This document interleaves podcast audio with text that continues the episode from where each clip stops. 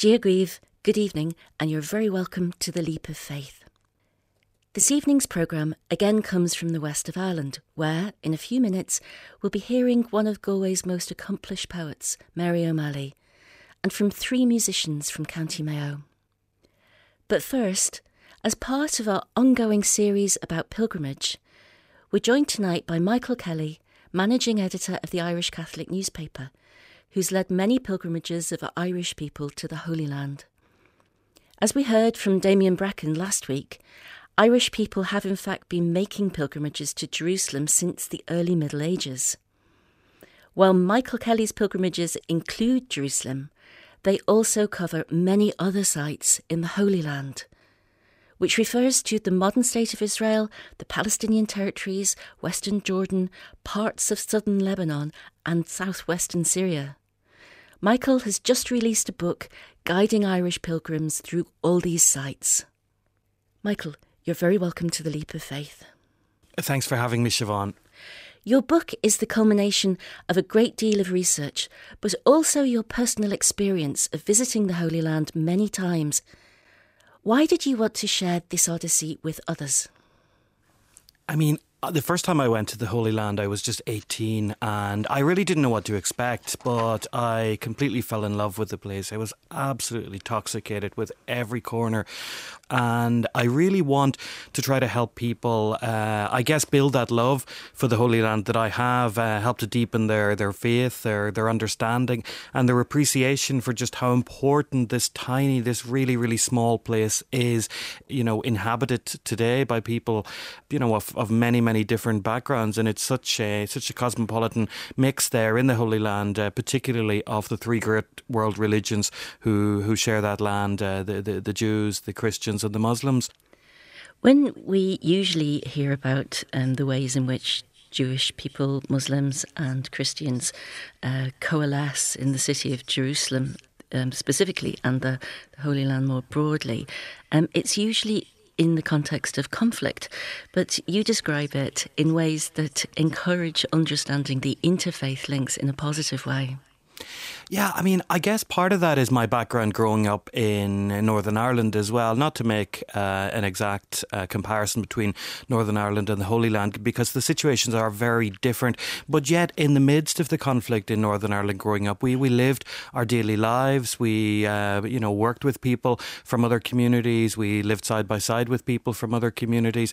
And that very much happens in the Holy Land as well. Of course, conflict is part of the situation, and uh, there are sometimes flare ups. And uh, look, ultimately, we're living with a situation where there is an unresolved peace process. Uh, the peace process has been dormant for quite a long time now in the Holy Land, and there is that unresolved issue of how the, uh, the, the, the land is shared between the people that are there. And yet, in the midst of that lack of resolution, uh, people do work together, people do live together, people do uh, business together, and it's hugely important for the pilgrims who visit there, the, the vast bulk of whom obviously are Christian, that there is really good cooperation between the local people. And uh, that's something that one uh, notices there very, very acutely. And in general, there's a, a, really great light touch to your book, even though it's about really serious things. And and its size, it's it's ergonomic. You could carry it with you, but um, it's more than a tourist guide, isn't it? There's there's quite a, a lot of faith commentary, which um, really adds to the genre that you're producing here. So, you emphasise that travelling to the Holy Land can offer Christians an opportunity to deepen their faith and you describe walking um, in Jesus' footsteps as a so called fifth gospel, as if the, the New Testament accounts gain a, a, a sibling, an, an, additional account, um, simply by being there and putting your feet where the, the feet of the people in the Gospels trod. Yeah, that was very much the the sense that I've always had there, and I wanted to try to get that sense across. For many, many people, it is a pilgrimage of faith. Another thing that I wanted the book to do, and uh, this is why I really wanted to bring the faith perspective to it as well. I'm conscious of people who will never go to the Holy Land. They never just the opportunity won't arise, or they won't feel inclined to go. And I wanted them still to be able to, in a sense, be able to sit in their armchair at home. So, if you like, people could do a mini pilgrimage or uh, a mini retreat. They could read about the places, but also then reflect on the scriptural passages which refer to the uh, specific place and try to see the thing uh, very much through the eyes of faith as well. And at the same time, then for people who would be travelling, that it was the kind of book that they could uh, they could put in their back pocket, they could throw into their rucksack, and when they arrived at a place, they could they could take it out for a few minutes and just just have a look around, so that they would uh, understand the sense. And that's why I, I like the idea of pause and reflect, just giving people the opportunity to put themselves in the moment of, what happened there and see what it is saying to them in that particular moment of their life. And you know what? What it's saying to you one day, it'll say something different another day, and it, you know that's part of the beauty of uh, that that kind of reflection. Each each of the, of the many places you talk about in your book um, has a story. And um, as you say, it's an open story. People will find their own story in it, and some will mm. appeal to some more than others and you discuss the cities with the names that Christians will easily recognize, obviously like Jerusalem and mm. Bethlehem, mm. Jericho, but you also discuss the desert and lakes and mountains and many, many places. And I was wondering, if I may, which locations have left the strongest impression on you? Which have stories that spoke most keenly to you? I mean, I would say I love all of the area around the, the Sea of Galilee. I, I love the, the, the beauty of it, the natural ruggedness of it. I mean, I love the fact that with uh, the mountains and the lake there, it's largely a place that is unchanged over the last 2,000 years. So as we experience it, we uh, experience it as Jesus experienced it, as his first followers experienced it. It really brings alive to me just how small those uh, local areas were. If you think of uh, places like uh, Tabgha, where you know we record that the miracle of the loaves and fishes happened, or you know the Capernaum, which calls itself now the uh, the, the, the town of Jesus, because of course mm. the tradition records that whenever Jesus was uh, ran out of Nazareth by the people of Nazareth, he went to live in uh, in, in, in in Capernaum.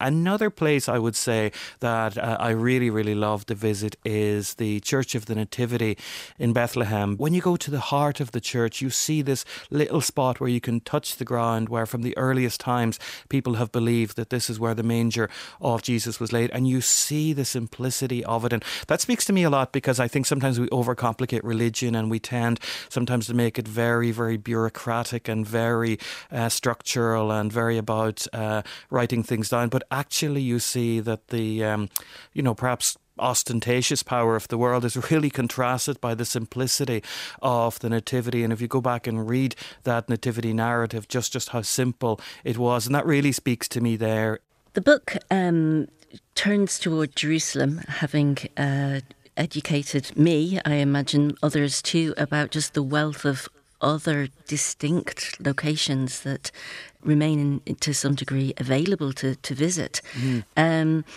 does does when you're leading pilgrimages, um, does the mood get because you know you're talking about Tabor and you know that's now very famous for beer and mm. the Cana and its wine and Bethlehem, which you've already mentioned, and uh, yeah, the shepherd's beer there.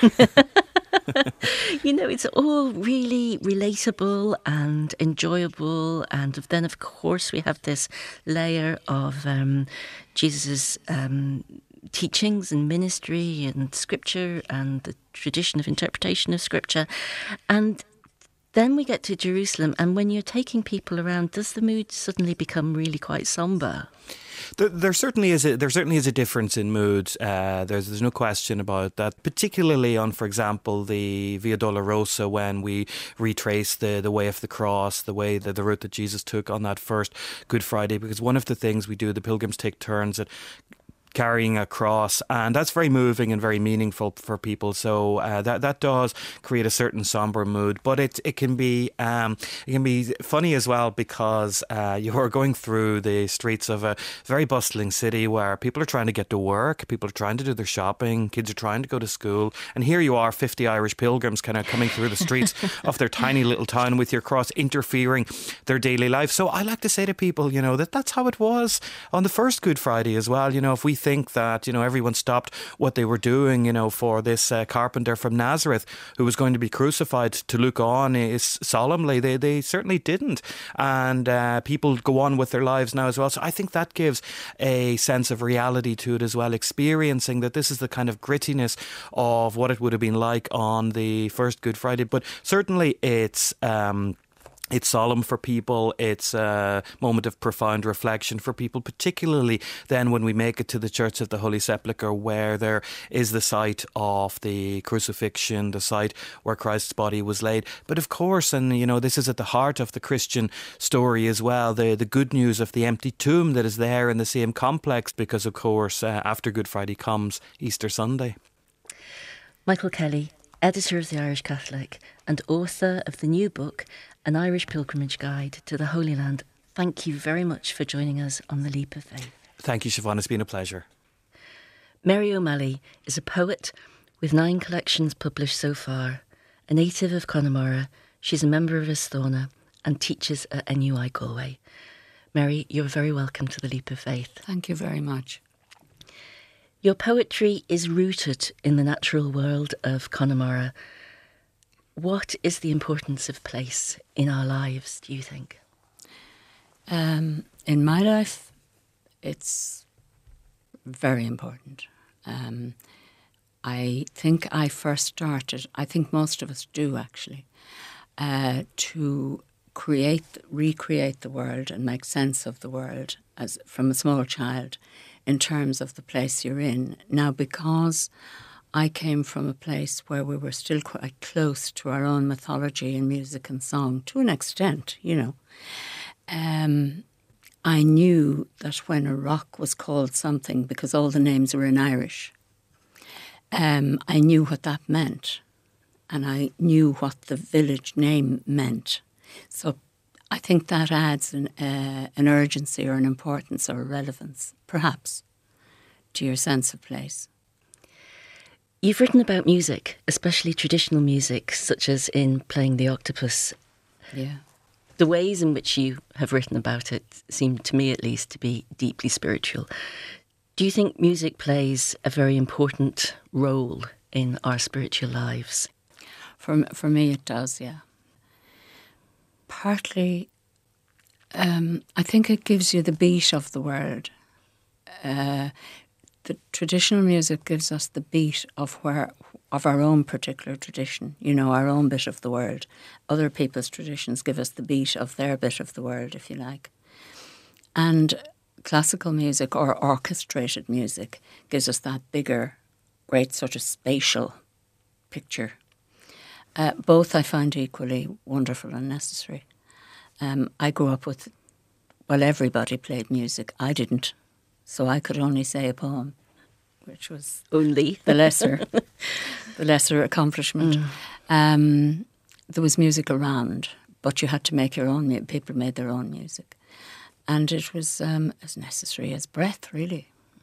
Quite honestly and and very connected with the breath, which equally poetry is very connected with the breath. But I think uh, to go back, the the the basic notion of incantation in almost every religion exists. You know, just there's something powerful about the incantatory. I'm not sure what it is, but it's elevating, generally. In your poem, Credo, you say, Every step I dance, each glance of love and glistening note from a golden saxophone is an act of faith, for I believe in the resurrection of the damned. How do dancing and music making and listening to or responding to music function as faith? How do they save us? I think they function as faith for a lot of people. I mean, if I, I can't speak for Black Americans, for example, or African people, but that's the most obvious thing that comes to mind when you listen to the blues or, or um, you listen to uh, African music, you know, I mean, sometimes that music is created in under very difficult conditions. It seems to keep the heart up, for one thing. Um, I think music is very connected with resilience as well, uh, with psychological resilience. And there seems to be something about being able to sing it out, you know, or dance it out Mary, would you please read us a poem, maybe from your most recent collection, Gaudent Angeli? Um, I should say something about the title of this. Yes, I will actually. About the title of this, um, which is that it was a sort of defiant, slightly defiant title. One of the things I, I feel uh, is that in all of the talk of victimhood, and there are an awful lot of victims, but I think there should perhaps or could be an equal emphasis on resilience. This human resilience is the most extraordinary thing. And the, I mean, it goes back to that line you mentioned of the resurrection of the damned. I think that's what that's about. This notion of um, the possibility of redemption, I suppose, in our own lives. Um, and so that's, I decided to use Angels Be Praised from the old, my old Latin teacher. I think perhaps I'll read a poem from my grandson because this is really about love. Making marmalade for Ethan. It's years since I've done it, this desperate stay against midwinter. Too much bother, head wreck, fuss, too many easier ways to spend time. Now here they are, a hill of bitter oranges to climb a burst of solar flares, slice and chop, juice as sour as hyssop. It takes time to trap this in a jar. The sharp blade, the pith and pit and slide of it, the careful weighing of sugar. I stirred the pot until the mess thickened and sweetened January. All day I watched you watching the oranges circling in their own solar system, orbiting the kitchen in a slow whirl and Gaudent Angeli, kept there by love's uplifting force, bright suns that spun around your absent face. I believe you were good friends uh, with John O'Donoghue, the author of Anam Cara. Would it be right that you also um, were able to uh, tell him about uh, practices, uh, rituals, traditions that sustained people profoundly. Um, which were not associated with the priest in the building of the church, oh, but which had come down through yeah. generations. Yeah. Could you tell us about some we, of them? We, t- we, totally agreed on that. You know, um, I hadn't even been aware, I think, mm. until I don't know what age I was, that most of what we practiced wasn't in the Roman church calendar at all, you know. And there was no particular um, tension between that and what I never saw a tension, yeah. none. Um, so I grew up still in the where the uh, connection to the landscape was very deep, and so you had the Patron, you had the Blessed Well. We all had our each local saint. Ours was Saint Colleen. His um, feast day was November, um, Macdara then was also celebrated because of the boats. My father was a fisherman. And um, the, the, the other thing that was very important were the blessed wells. Um, and most wells, or some of the wells, were associated with particular healing. You know, there's one on the Arnellans associated with eyes. Um, we, I loved the Blessed Well. I absolutely adored it um, all the little trinkets hanging on it and so on. And also the seven circles, that was very important. Poetic, you know, as, as poetry as well, as much as anything. T- tell us about the seven circles you did going it, around the well. You took the seven circles clockwise, obviously, around the well. Uh, you picked up seven stones first, and for a young child, this is magical somehow. And you threw one in each time you passed. Of course, that was only to mark when you were finished so that you wouldn't be uh, distracted by counting them. Um, but, but that's not what mattered to the child, you know, or even to the adult. Then, I mean, South Connemara, they had these triangular wells and the really magical ones. They were freshwater wells, but under the high water mark down the tide with fish in them often. And I might read The Blessed Well from my second book written by a much younger woman, I should say. This is from uh, Where the Rocks Float, which title itself comes from an old legend about St. Colleen, the saint whose well this was, at the Blessed Well. Beyond the end of the road, where only hungry sheep and pilgrims know what lies between them and the grey Atlantic, two stone mounds mark time. Earnest at thirteen, in her thin dress and thick coat, she shivered off her shoes. Her feet shriveled and turned a faint blackberry blue on the 13th of November. Seven circles, sure, slow. As each one joined, she threw a stone into the well. The shale gleamed with frost, and pennies from people who had nothing lay greening on holy ground. But the well, they said, was always warm and often cured. She circled seven times, certain of her saint. Little bracelets of ripples edged the water. Below, the sea raged. Her feet on fire, she told prescribed prayers for fortitude, deliverance, and a happy death. Rebelling at the last station, she risked it all and begged Colleen for a little palace in the sun, the kind that nestles between the covers of her hundred and one nights. The seventh stone dropped in. It disappeared like a confessed sin. Cleansed, she ran up the jagged hill. It's not cold, not cold at all, she cried, determined for a miracle. Mary O'Malley, thank you very much for joining us on The Leap of Faith. Thank you. We return now to the ways in which music is part not only of specific pilgrimages, but also plays a vital role in life's pilgrimage in general. I'm delighted to be joined again by musicians from here in the west of Ireland, tonight playing tunes from their musical ancestors in County Mayo. Julie Langan on fiddle, Mary Staunton on accordion, and Declan Askin on guitar. You're all very welcome to the Leap of Faith. Thanks very much. You have some observations from your experience at the recent Willie Clancy Summer School in Miltown, Malbay. Yes, yeah. Mm-hmm. You know when we go to our Mecca, we uh. go, you know our annual pilgrimage mm. to, Me- to Miltown Malbay, mm. and you know you go through the cross Savannah. I was trying to get to Coor, so you had to go to Coor and all the way, and then we went back through Mullagh and all those places. We knew all these little townlands in Clare because we some places we'd never been, but we know from tunes too. You so know I from the suppose tunes, that's the right, tunes, yeah. yeah. So putting them all on the map. So you're learning the geography and the history, History. and the whole lot, Yes. all in one. And the feelings of the people. Yeah.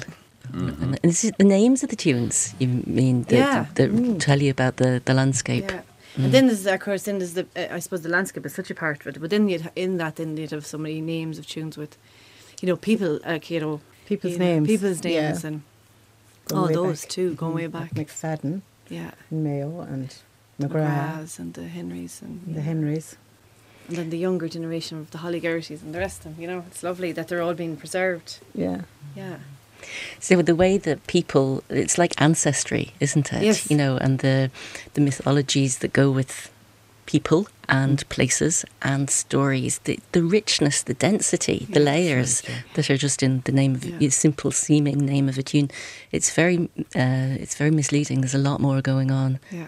in that. You mentioned McFadden, and he was a neighbour of yours, wasn't Well, he? he, yes, well, he was a neighbour a good while before me, but uh, John McFadden, he was, um, well, uh, we think he was born in, in uh, 1847, so Black 47, which is not a great year to be born in Ireland.